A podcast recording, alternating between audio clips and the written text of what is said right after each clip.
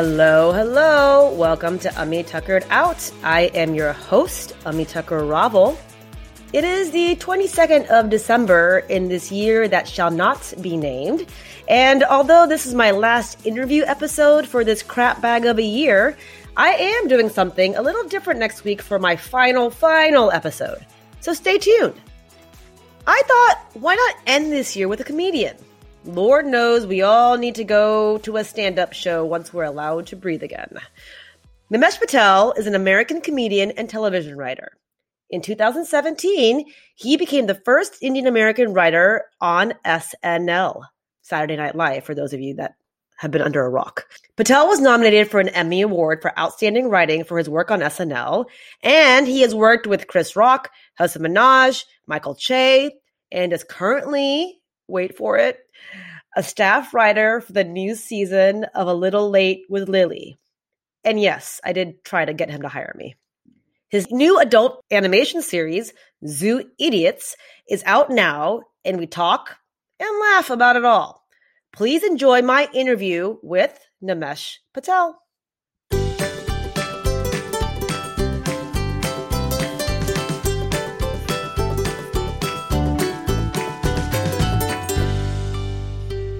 So Nimesh Patel from New Jersey. One of many. Yeah. Did you become a comedian because you were basically born into like a low hanging fruit joke? Like this is like how how many Patels do you think are there now in, in the state of Jersey? Uh, I'm, I'm from Parsippany, and when I was growing up, there were I think at least three, myself included, Nimesh Patels in the area.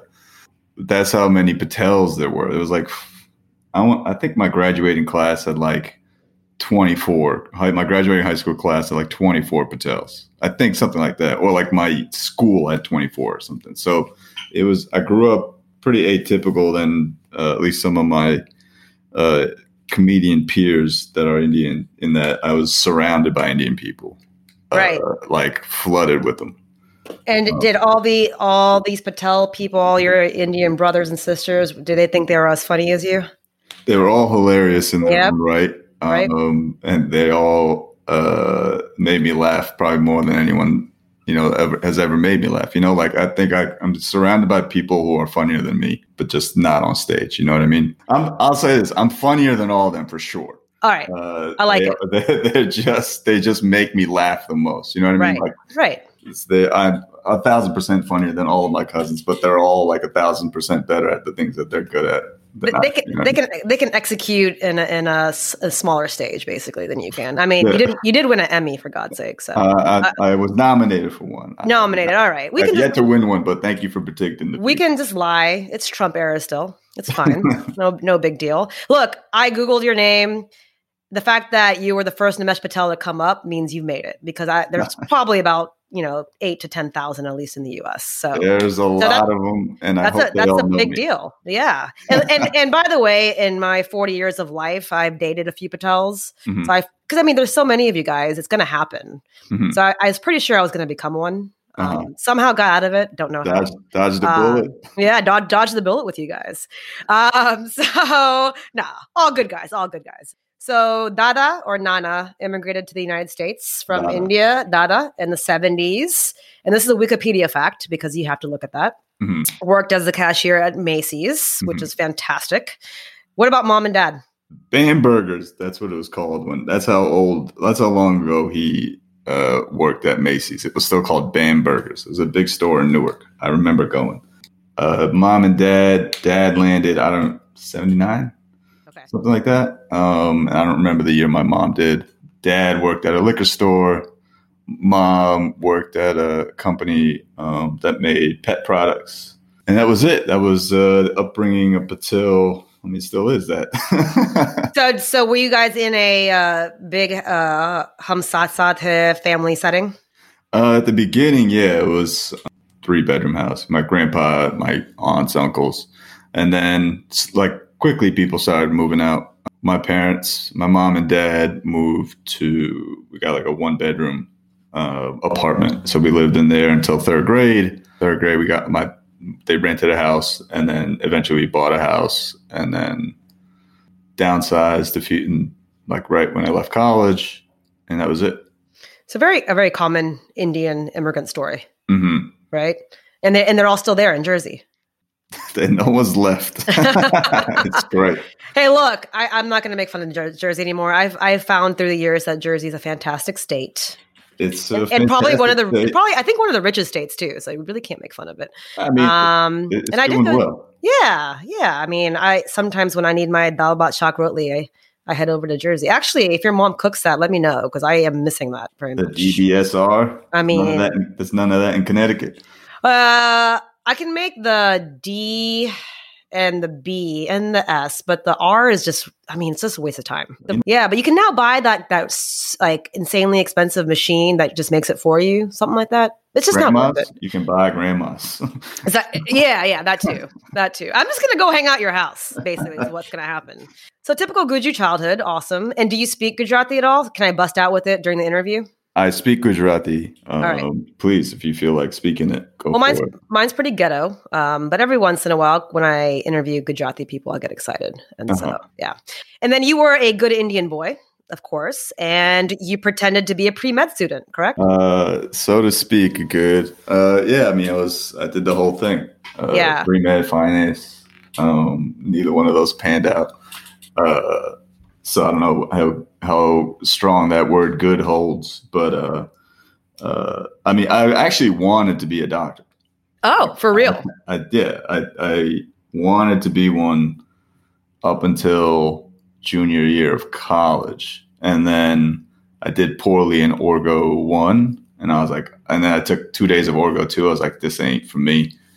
But then I, like, even after I graduated, I was like, should I go back and get my post-bacc? And I was like, I got accepted and uh, accepted, but like, I guess accepted, but into like Rutgers post-bacc thing. And I was like, nah, I'm not to do that. Um, I like reneged on that. But it was like, and still now I'm like, if I were a doctor, I would be fixing healthcare because these clowns aren't doing shit. Uh, Never too late, my friend. no, no, I mean, it's too late. Uh, um, unless like someone wants to give me a, a uh, one of these honorary degrees. Also, who's I don't, I would never spend, you know, two hundred thousand dollars now Yeah. to go to go to fucking med school. Just get like a like a alternative medicine kind of degree and then pretend.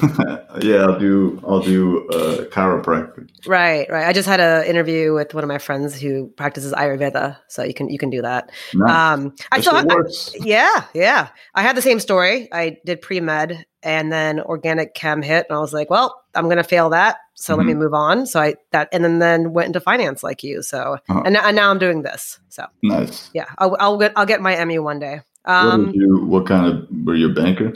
uh, no, I so I did the the pre med bullshit. I went to UT Austin. Mhm. Uh, lots of Patels there as well. Uh, my first boyfriend actually was a Raj Patel. nice. Uh, but that's a whole other podcast. Um, and then did the business economics undergrad thing at UT. I mean, hated it. I don't even, I mean, I did it just because my brother Mhm. was already a doctor. I'm like, all right, I got to do something.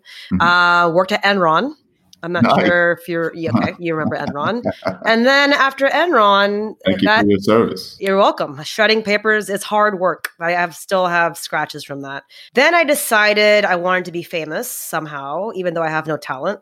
And I worked on a film set with the wonderful Kal Penn and Lisa Ray for about Nice. six months. Mhm. Moved to Bombay for a year, tried it out there. Uh, then my mom and dad were like, "You need to get your ass back here." Uh huh. So then I went to law school and I was became a lawyer. Wow. Yeah, I've had like twelve different careers. It's just Quite the quite the path. uh, I, I- get there- there's more to it, but this is about you today. We'll we'll we'll, we'll, we'll hang out. We'll gra- we'll grab a drink. Almost got you. Yes, yes. Um. Okay. So then you went to where'd you go? You went to Stern, right? Yep. Business school? uh, undergrad. That's why. That's where I went to undergrad. So they have an undergrad uh, business program, and that's what that's what I was in. All right. So this whole time, you I mean, you just said you wanted to be a doctor, so you actually genuinely wanted to be, but you knew you you were funny. You knew you wanted to do something else. I assume. at Uh, it, it it didn't. I I enjoyed making people laugh, and uh, I remember thinking of stand up sets, but I never. I was never like I'm going to be a comedian. It didn't even hit me as a job you could do. Like I never, I never processed that as a job or like a TV writer as a job. I'm sure I thought of it, but I don't remember. Oh, I'm a, that's a worthwhile thing to pursue, and it doesn't hit your brain because you're never exposed to it when you're. Right. I, I never was. I was never told that's a job. You could be a comedy writer. Now I thought I knew about being a journalist, but I never thought about being a comedy writer. Right. And so when I graduated, I graduated in 08. I wasn't the best student on paper, given that all my prerequisites were pre med classes that I wasn't doing too hot in. And so uh, when I graduated, I had like two investment banking super days like before I graduated. And so I, I really thought I was going to get one of them. I didn't get either one of them. So when I graduated, I was like, fuck, I don't got a job. and I couldn't scramble fast enough to find another one. Nine months later, I was uh, laid off from that temp job and bored out of my mind. I was like, I got to do something. Yeah. Uh, took a like one of these sappy writing classes at NYU, and I was like, this shit is corny as fuck. Um, but uh, a few days later, I was like, I want to see if I can do something funny. So I wrote a stand up set, found an open mic to go to in New Jersey at Stress Factory, invited all my cousins because um, that's what you needed to do. And also, uh-huh. I wanted them there. And then it was like 20 of us showed up. I went up to four minutes, three minutes, and it didn't go poorly. It went well relatively to what I think most people's first open mics are. After that, I was like, fuck it. This seems fun. Let's see what I can do. And then I was like, it was like hooked. Yeah. It's like you're just like I didn't, I didn't articulate this is what I want to do. I just went and just pursued it like harder than anything I've ever pursued. It just, it just all came together for you. Were you working like during the daytime, day job stuff? Not for like a year and change. For a year and change, I was like looking for work, um, trying to like underemployed at like internships and shit. And then I got a an internship with my friend's hedge fund. Um, he kind of let me like build my resume up, and then I got and then like a year in to comedy, I got a job and then I moved to the city because I was luckily my parents were in Jersey, but in like 40 minutes away, Jersey. Yeah. So I could commute. And so I was like taking a bus every day at like 3 p.m. into New, into New York so I could do open mics and then getting like four or five mics in and hopefully making the one o'clock bus back. That was always the goal. And I did that for like a year or something, year and a half or whatever, um, until I got a job in this, that paid me enough to like live in a I could split a one bedroom with a friend. you, can, you, can, live. You can live in a closet, basically. Yeah, basically. I lived in a living room. It wasn't a closet. yeah. Well, look, we've all been there. I've had uh-huh. some pretty dirty apartments in in New York. So at this time, were your parents like "sukare chetu"? Like, what is this? Yeah, I mean, I remember distinctly. My mom. I remember I was walking to the bus bus stop, and I remember getting a call from my mom asking, "You're going to New York again?" I was like, yeah. She's like, are you getting paid for this? Are you this comedy that you're doing? Are you seeing it like a girl or something, or is it something useful? No, I was like, no, I have to pay most of the time, but it's what I want to do, and I just fucking, I just did it. Um, and they were definitely until probably until I until I got that job that put me in the city. Um, right. They were like, "What the fuck is going on?" And then once I was in the city and like just paying my own rent, Right. Um, they're like, okay, like you know, we got your back no matter what, but you know, just uh, make sure you you can pay rent and, yeah. and, eat. Yeah. And then, I, you know, whenever my mom or dad got stressed, like every three or four months or whatever, to the point where they were like, "What is he doing with his life?" Then I would get a call like, "Maybe you should go get your MBA." I'd be like, ah, "No, I don't think I want to do that." You know, just talk them off a ledge, and then repeat that cycle. And now, like those calls are less and less uh, frequent because it's been a very long time that I've been paying my bills with comedy. So, uh, like you said in one of your, in, I think one of your stand-ups, you're like your dad just said, "I'm not going to argue with you anymore," right? Yeah, yeah. He's like, "I'm done. I'm done." well, I mean, I mean, like most of our parents, they're also worried about like what's the community going to say? What are people saying about this? So like what were they telling their their crew in Jersey you were doing at their, oh, you know, kitchen parties or whatever they had? No, they there was I mean there was no hiding the comedy. Good for them. No, it was like, of course, this is what he wants to do. Right. right. You know, it's like writing or look at like, I'm sure they, I'm sure they would never said like, oh, he's unemployed or whatever. Yeah. I'm sure, yeah. Sure that, I'm sure my mom and dad definitely weren't like, oh yeah, he's not working. but they definitely, they were definitely not shy from telling people, oh yeah, he's doing comedy um, whatever that is. And I'm I, am i am sure like it was very vague to them too because it was very I I was not very forthcoming with exactly the process of it all because right. I'm like it's such a thing to have to explain to your parents. Right. Well, and, and I didn't even process. You know, if I think if I processed what I was doing, uh, it, I would have seen the futility in it at some point. I would have been like, "Wait, what?" Yeah. You, know?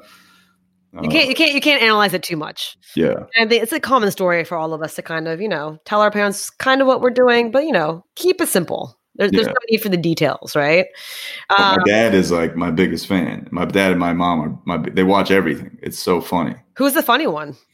They're both hilarious. Uh, my dad is definitely like a sniper. Love it. Uh, he's, he's definitely a sniper. With, and he's just like the funniest guy. I feel like Indian uncles are an inspiration to us all, right? Like our dads just naturally have something in them that Yeah, we all, yeah, It's because they come. If you think about, I mean, uh, when I what I remember most about going to India with my parents is how at home my dad felt, just like talking to everybody. You know, like all doors are open. You just walk into people's houses and have conversations, and then just chill out all day, and right? you know, drink cha and meet meet up with friends and hang Yeah. out, and like it's a life. that like that he like came alive there to the point where he's like i want to i want to spend like six months there and six months here and it's just like uh and obviously that couldn't happen for a while but so i, I think that's how they all grew up Right. they all grew up like i think at least people i know grew up just talking to everybody and, and, and being open and funny and that kind of carries over here Right. And, and being Guju, I feel like there's just so much to make fun of in general. Yeah I'll, talk about ourselves. Yeah, I mean, he's not. He doesn't. He doesn't make fun of himself. He's definitely more just like a observational yeah. and, and cheerful guy. It's it's great. And my mom is my mom is funny with her sarcasm. Yeah. Yeah. Gotta love our Indian parents. So obviously, stand up is like insanely hard. It seems super difficult to get into and to be successful at. Mhm. I mean, there had been times you were like, what the fuck am I doing? Like, I should stop. I never thought I'm gonna quit. I never thought uh, it's not a thought that crosses my brain. I've definitely thought, let me dip my toes back in finance Right.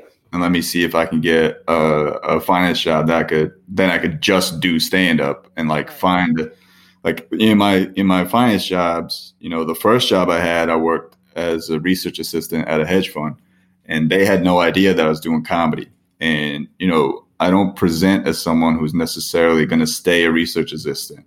You know, the, the expectations of someone who hires me is that oh, this guy is definitely overqualified to be a research assistant, but I can groom him into becoming an analyst the way I want Right. that hedge fund was definitely one of those places. And so when I was like, I'm gonna fuck, all right, my work is done. You know, printing the reports at the end of the day is done for everybody, and the notes I got to transcribe whatever is done. Six o'clock, I'm gonna fucking, I gotta hop on this train so I can go do open mics, and that was not a, a fun situation for anyone because I could, I didn't want to tell them I was doing comedy, and they were like, "What the fuck is he doing?" Yeah. So after that job, I made sure everyone knew I was doing comedy and that I needed a work life balance. And that's the only reason I was taking a job I was clearly overqualified for. Right.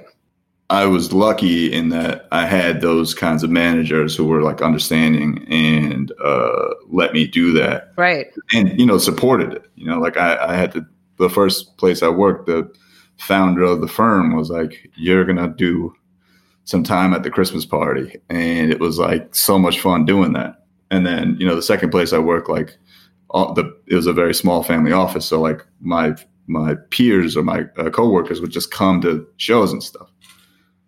And so that was like a different, so I got very lucky. Right. Um, so when I was thinking about diving back into it, um, every time there's like a big lull in my, um, uh, career resume, a comedy career resume, those there are moments in that in those gaps where I'm like, hmm, I, sh- I could still dabble in com in in the world of finance somehow, you know, like because now I know that if I were to get back into finance, um, I would definitely mostly just do stand up and you know take a writing gig here, a writing gig there, but I could just do stand up and then have a finance job that gives me flexibility. Right.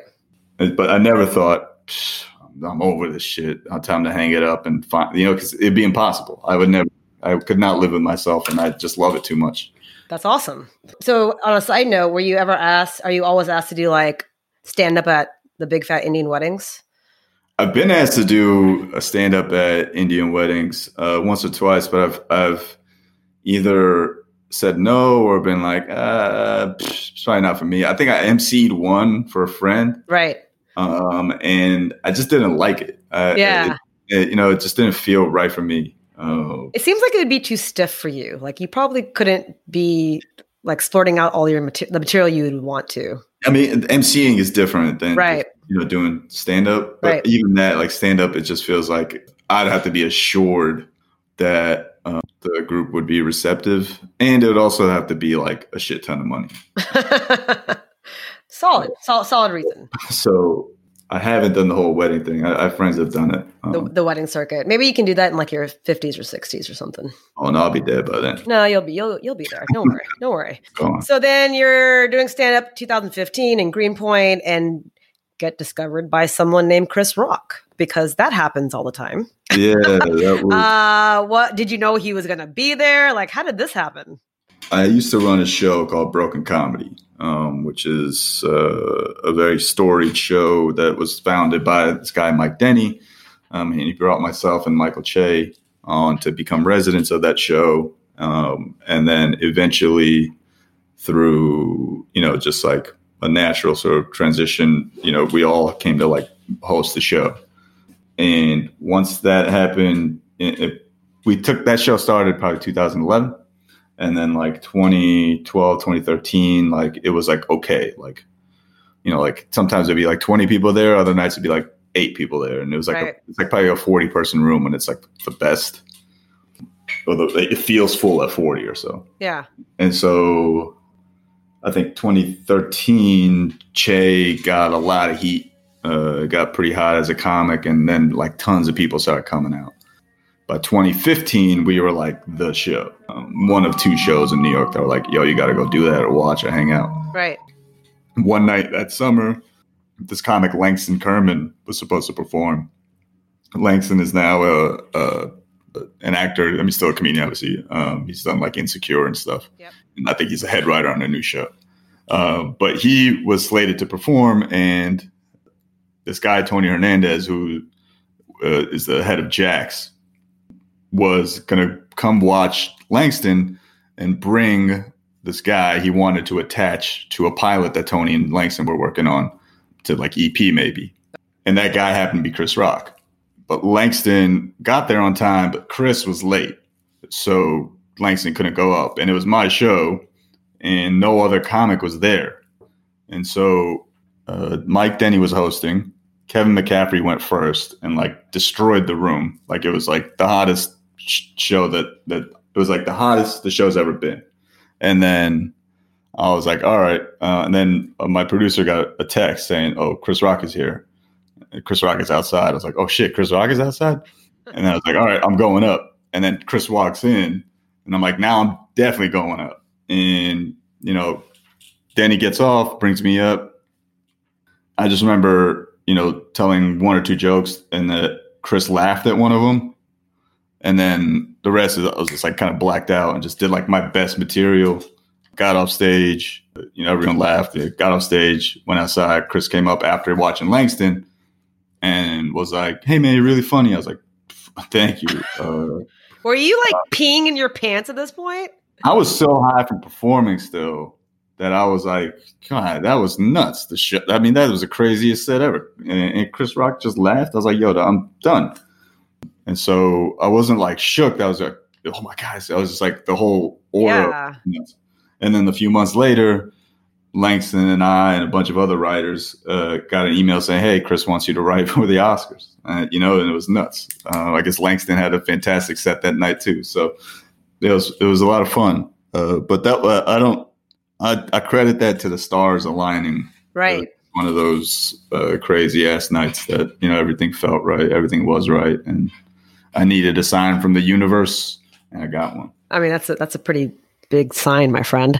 Um, your team, the team you're talking about, Langston and Ch- how did you meet these guys that you're working with? Che, I just met, um, you know, doing stand up. I think I met, I think he started like three months after I did. Okay. And uh, we became fast friends. Okay. Um, and, you know, when Denny saw us, he just happened. We were Che and I would be like at the same shows a lot, and so we'd perform at the same shows a lot. And uh, with Denny, I guess saw us one night or two nights, and was just like, "Hey, I like these guys. Let's uh, can I'll ask both of them separately to be residents of the show that I'm starting." And that was it. And so you know, through that and like uh, through that show, and then just you know doing comedy together for a very long time. Right. Um, you know, that's how uh, Che and I know each other. And then Langston, it was just like Langston's a comic in New York. He's a friend of mine. He just happened to be at that show that night that uh, Chris saw us both, and so we were tied in that special moment together.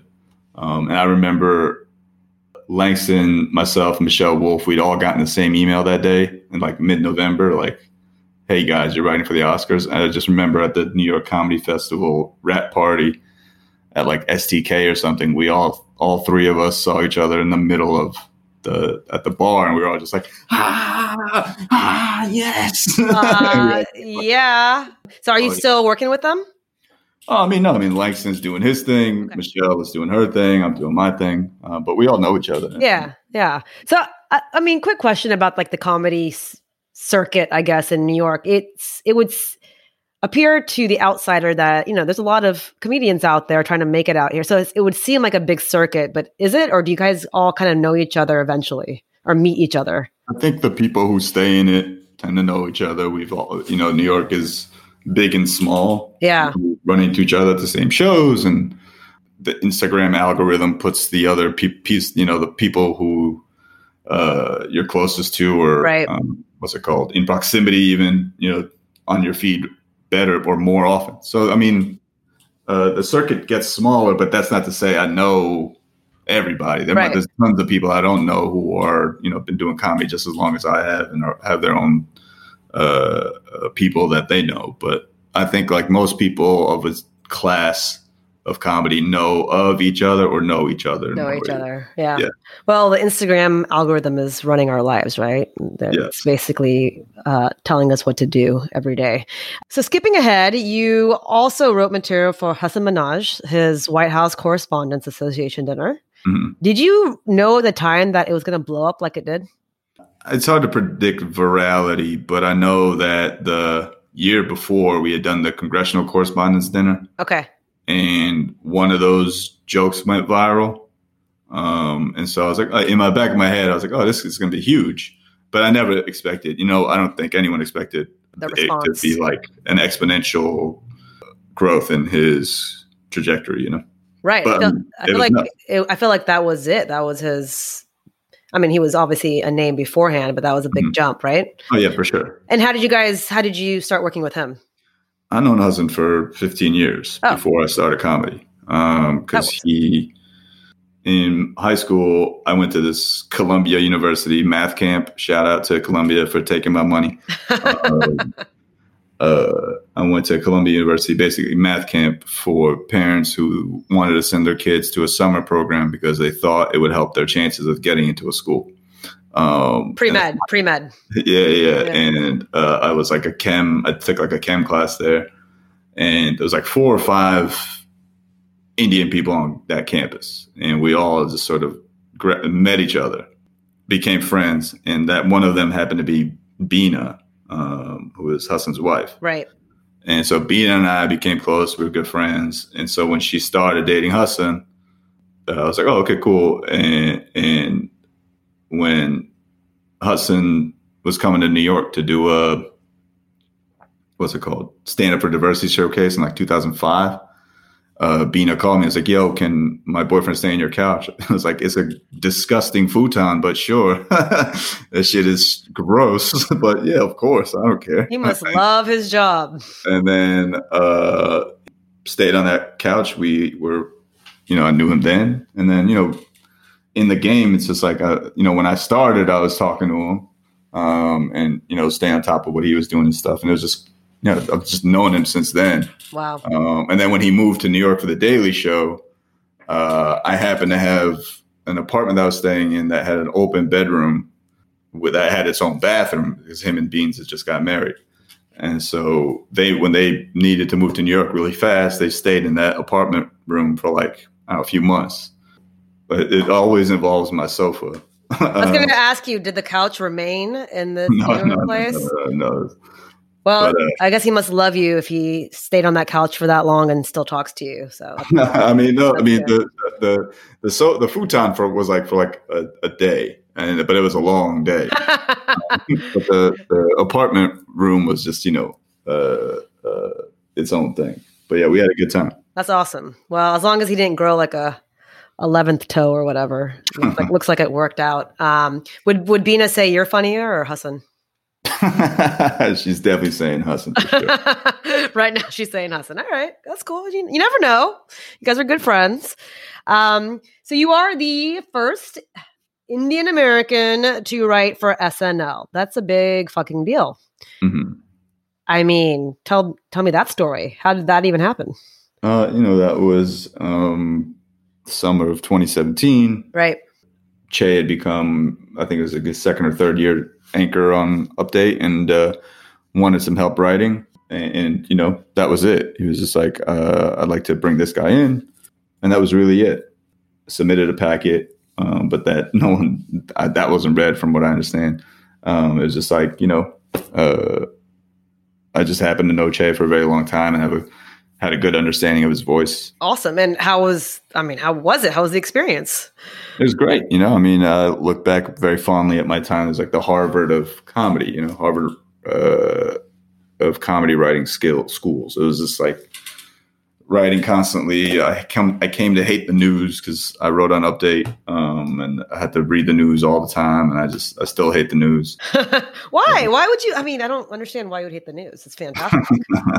well, Uh, you describe your comedy as what political, social kind of comedy, mhm. right? I think I had read somewhere you were hoping that uh, what's his name became. Bobby Jindal. Yeah, you were hoping he would become make it so you can just play him on SNL, right? Uh, he did not go very Uh, far. you, you know what? I, I guarantee you there'll be another Bobby Jindal coming up in our lives, and you know, I can't wait. I, I pray for you that he makes it. And then, sorry, you didn't get the Emmy. What you will, because you know, throwing it out there, but you got nominated, Mhm. which is not too shabby. It's pretty good. No, excited. Uh, I had nothing to do with it, um, but I'll take the nomination for sure. Just take it. Just say you did. It's fine. What was your, uh, I, I guess, favorite sketch that you wrote, or favorite bit that you wrote for SNL? So I was not on the sketch writing side. I was on the update writing Update side. What was the the best update that you wrote? My favorite joke that I wrote that got on uh, was Trump called someone uh, in the White House a pretty Korean lady. Worse, it was Jared Kushner, uh, which I think is a fantastic joke. Uh, that's my favorite. And then that was with the assist from um, Josh Patten. And then one, my favorite one that didn't get on was do you remember that uh, billionaire uh, socialite that looked like a cat? There's a bill. There's a news story. This billionaire socialite that spent, you know, her fortune on, surgery that made her look like a cat. Yeah. Recently declared bankruptcy. Worse, she looks like a cat. so that that joke didn't make it. but um, I mean, I'm laughing. I love that joke. but then again, I'm a mom of two two little kids, so I mean, you know, I, I laugh a lot. But no, I like it. It's good. Look, you got nominated for an Emmy. I can't even say anything. Fine. Again, You win. You win. jokes- I wrote, I wrote a lot of bad jokes that didn't get on for sure. Keep, it for the wedding circuit, my friend. People will laugh. Um, current projects, Zootopia. I listened to the first episode. That You was idiot. watched. What is it? Zoo idiots. Oh my God. Zootopia. Zootopia. You know why? Because we watched Zootopia this weekend with my kids. I'm an idiot. Uh, Zoo Idiots. Sorry. Uh, I watched the an episode today. Is only one episode out so far? It's only one episode. Okay, so- so I watched that. Um, and the premise is about it's it's about a z- animals. Monk the orangutan is the main character, uh-huh. and he has to keep his fellow animals alive uh, during this pandemic.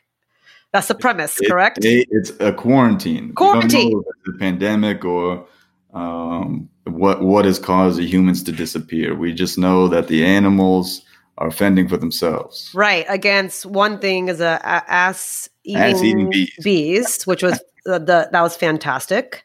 The, the the pictures that appear on how the bees ate the ass was great.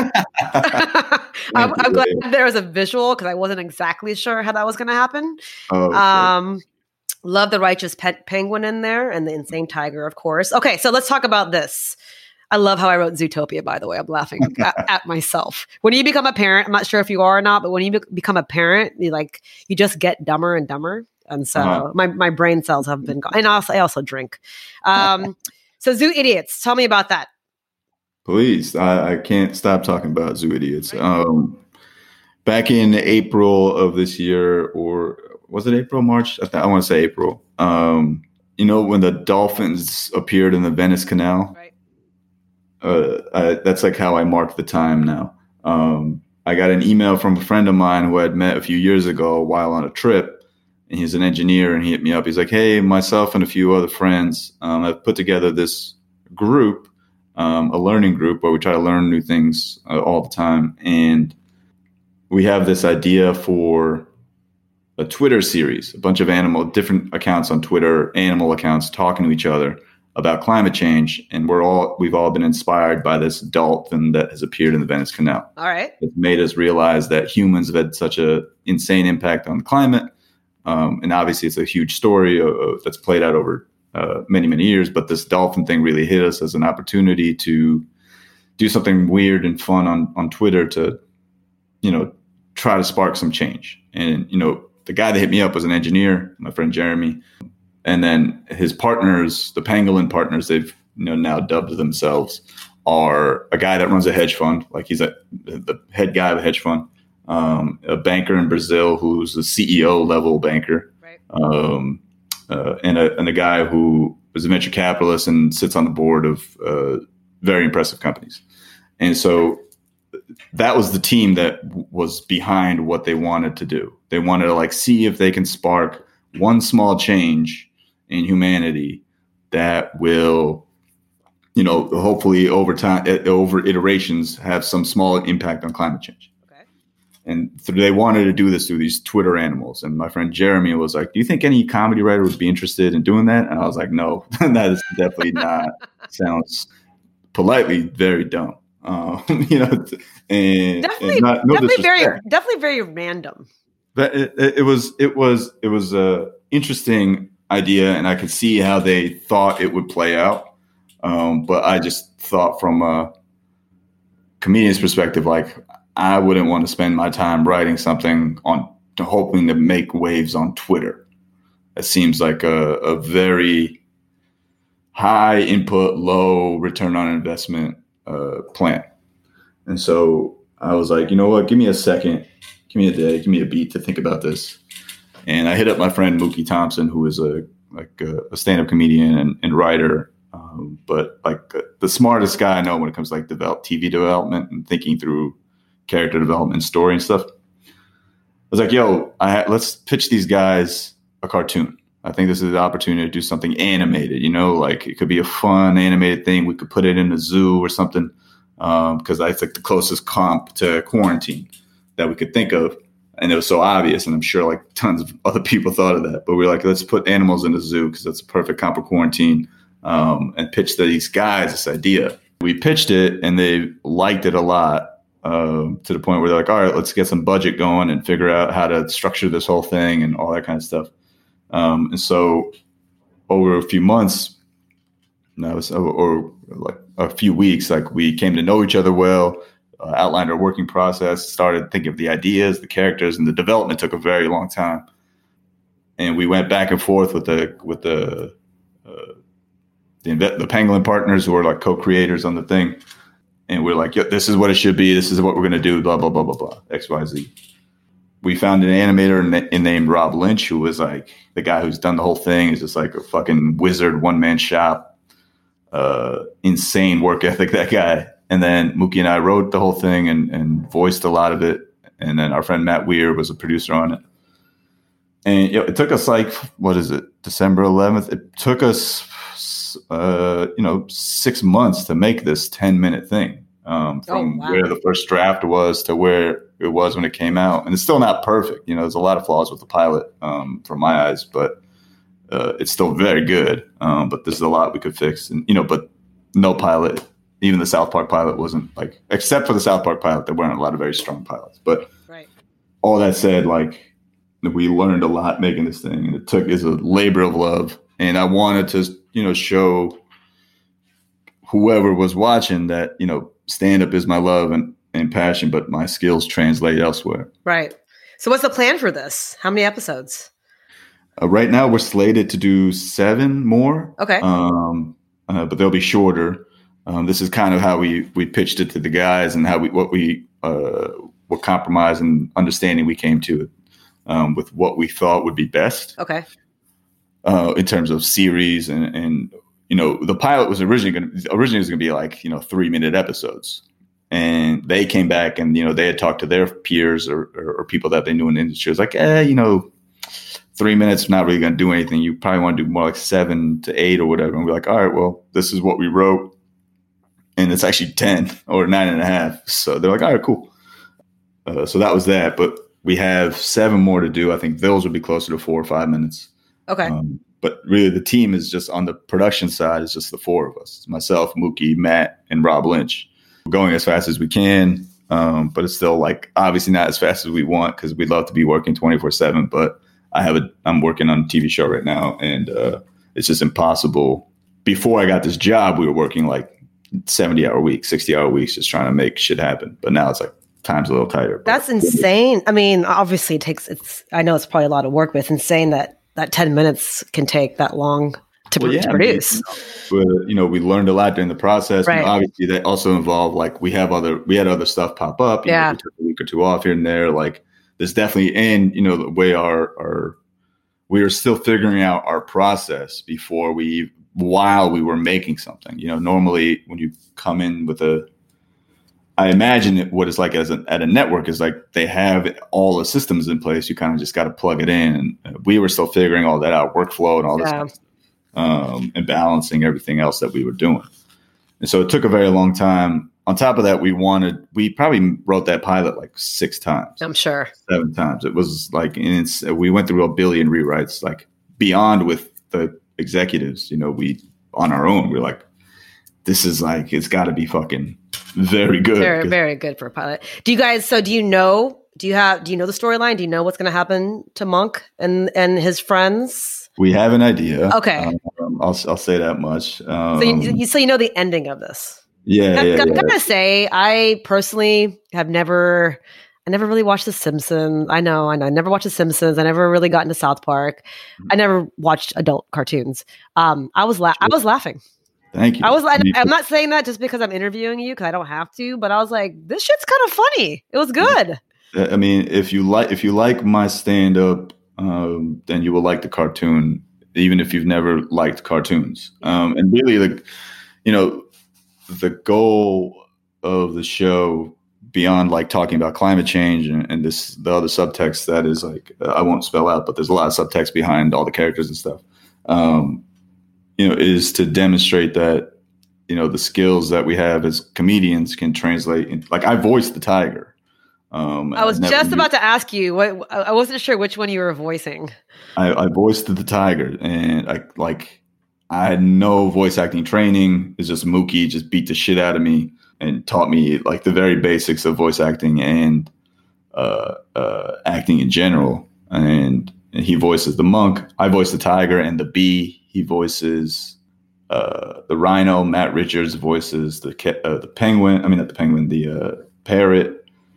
Phoebe Tyres voices the penguin. Matt Weir voices the other penguin. Like, there's so many uh, talented people involved, and Karen Feehan t- uh, voices the um, the hippo. But I, I definitely would not have guessed you were the tiger. So that that means you're you're doing your job. oh, thank you. Yeah, yeah. I mean, that that's really it. Like, Okay. Hopefully, after seven, like the plan is to go pitch it and see what happens. But you know, I think the work itself is very it speaks for you know the talent that we have and the stuff we've done with very limited resources. Yeah, I mean, I, I like I said, I I've never really been into adult cartoons, but I was laughing. I mean that the the You drawing the drawing of the ass with the bee. I, I mean, I was crying. I was like, why is this so funny? Like, why am I laughing so hard? Is this normal? so many jokes. I mean, so many, and yeah, yeah, you had so many great just oh. current event jokes that were needed. we try to stay semi-topical. Right. So like the stuff will remain relevant for at least two years. Right. Um, and some of them are timeless, but we try to be in that kind of area where it's like you could watch this two years from now and be like, oh shit, this shit was is still funny. Yeah. No, it's very it's smart. It's a very it was a very smart episode. And I was and, and so people can just watch it on YouTube, Zooidiots.com. Yeah. not Zootopia, guys, because No. that is a different thing. Yeah, Wait. zooidiots.com. It's that will forward you to uh, the the pilot. Um, but instead of giving you a long YouTube URL or some shit, just zooidiots.com. Cool. And that's it. Awesome. I will put that on my fancy notes. Um, Please. Um, as far as stand up now, so I, like I told, like I was saying, I was watching your DC one. I guess it was November. I, I've done so that that show in October was kind of me being like, all right, 2020. This is a, almost like not a wrap, but it was a wrap up of everything that had happened till then. Great. and I was like, okay. After this, I, I did f- I did four shows that weekend. Um, I did Wednesday, Thursday, Friday, Saturday. I did like an hour and a half on stage each night. And after that, I was like, I, I got very selfish with it because I was like, I don't know when I'm going to be on stage again, um, or if I'll even have the urge to get on stage again for a while. And I would do ran. I yeah. Since then, I would intermittently do like maybe one or two spots. Um, there's a spot near me that I would hop on stage. I can hop on stage whenever. Come 2021, when things start opening up again, like for real, I'm gonna go hard. But until then, I'll I'll be pretty choosy. I've done some Zoom stuff, but only because like India shows in India were like, yeah, can you come on our podcast or can you come on this Zoom show open mic and say hi to comics? I was like, sure. Only because like I feel like there's a market opportunity there, and I, I would definitely want to build an Indian fan base because uh, I definitely want to do comedy there. It seems like fun, and those fans seem fun and receptive. I mean, I gotta ask: Are you are all the South Asian Indian comics like buddies? Right? I mean, do you guys know each other? We, we know each other well. Yeah. Uh, at least at least uh, uh, not all of us, but uh, some of us. But I think like I know a lot. I know people have been doing it in my class, uh, and then there's a few up and coming guys that I know. But yeah, yeah, at least in the New York scene, we're all pretty friendly. Right, right. And then, sorry, really quick back to India. Do you uh, listen to Veer Das? I know Veer. Okay. Um, uh, I've worked with Veer before. Funny guy, great guy. My my. One time, my cousins and I were like hanging out. This is the younger cousin came up. He's like, "Hey, man, do you know Veer Das?" I'm like, "What are you fucking 16, bro? You- yeah, I know Veer. Get the fuck out of here." you could have said that to me. I, I didn't. I assume maybe you knew him, but you know, trying to be Uh, professional here. yeah, but no, no, no. But it, it's more like uh, the way he asked is, hey, man, you know, like Veer Das? I was like, what? You know Veer Das? I was like, what? What's wrong with you? He's Uh, awesome, though. I mean, I, I watch his shit on Instagram, and so yeah, Um, I very much like what he's doing. yeah. Um, but I haven't. If your question is going to be, do you know much else about the Indian India comedy scene? I don't. I know like of a few people. I know one comic in Veer, and then like uh, you know people that have hit me up have just been like open micers or very young, in the, like a year into the into the comedy game, and it's. Um, I, I I have no I don't have the bandwidth to pay attention to people who have been in comedy for like a year. You know, Yeah, yeah, no, no. I the my next question was just gonna not even question comment was gonna be it does. 'cause I I lived in India twice now uh, for a total Mhm. of like what, almost five years. Um, and I last time I was living there was 09 to thirteen. We lived there for four years. Mhm. Um, com- the comedy scene when it was happening, but it does definitely seems to be blowing up a lot more the past past few years. Yeah, yeah, yeah. It seems like a fun place to be. Right, right. I think people are open to the idea of people talking shit more now. At least, Yeah, well- at least people that aren't in the government. And then, almost last question. I swear. Are you going to be a staff writer for the Lilly Singh show? I am a staff writer for the Lilly Singh Show. Uh, Congratulations! thank you, thank you. Uh, And my manager, Reg, uh, set up a meeting Um, and that was really it. I interviewed. They asked me a bunch of questions. Uh, I guess they liked what they heard um, and what they saw in my ability to bring to the show. Right. And uh, that was it, really. I started like a day before. Technically, well, they wanted me to start like a day before Thanksgiving, but then I, I guess they were like, that don't make any Yeah. sense. So I just started uh, um, like two weeks ago. So, like during this interview, give me like give me an example of what they would ask you. Do you have to like do a sketch?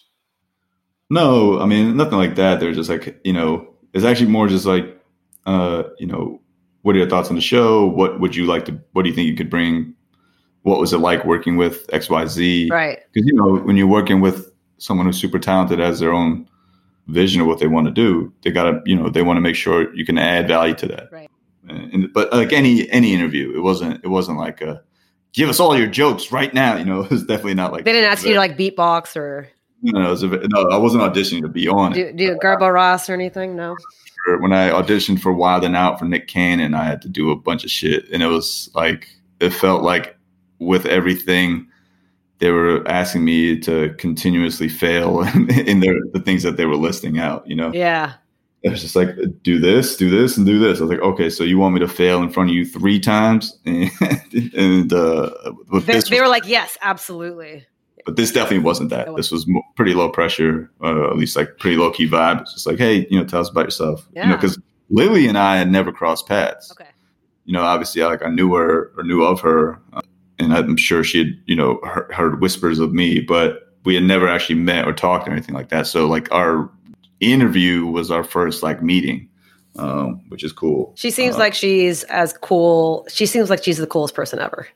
she's she's pretty chill. Yeah. um, and she's on top of her shit. Yeah. and it's been at least the past two weeks um has been fun so That's fantastic. Looking Speaking of uh, really quickly, of Wild and Out, I interviewed, I don't know if you know her, uh, Rasika Mathur. She was on Wild and Out for the first four seasons. i don't know her i, th- I think we've met once or twice Okay. but I, I i could be wrong Okay. um, but I, I know who she is Yeah. uh, she was on wild and out but i don't i never met her She was she was one of my interviews. We went to we went to UT together.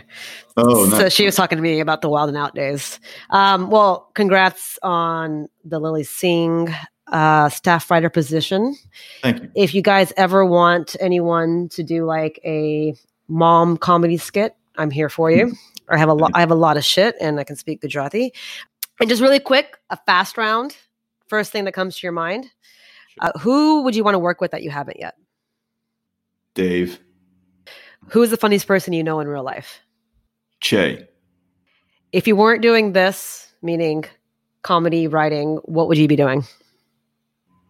there's there kind of two answers either i'd either be in finance or i would be uh, a cardiothoracic surgeon Oh But sh- have my- shit! That's a had my life gone uh, those other two ways that it was going to go. That's a serious backup plan. Tell, that's what I'm telling you. I can't go back to college. That fucking. I don't. I don't know, man. I feel like you need to take organic chem again and make this happen. Nah, if you can, if you, why do you need organic chemistry to be a doctor? Doesn't make any sense. I don't know. I got a C in it, dude. don't, don't ask me. Not gonna be it. Well, they should.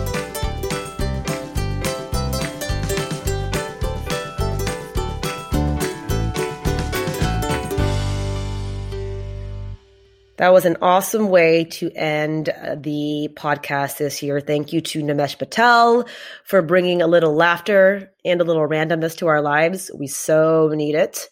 Please check out his new series, Zoo Idiots, not Zootopia, but Zoo Idiots at zooidiots.com.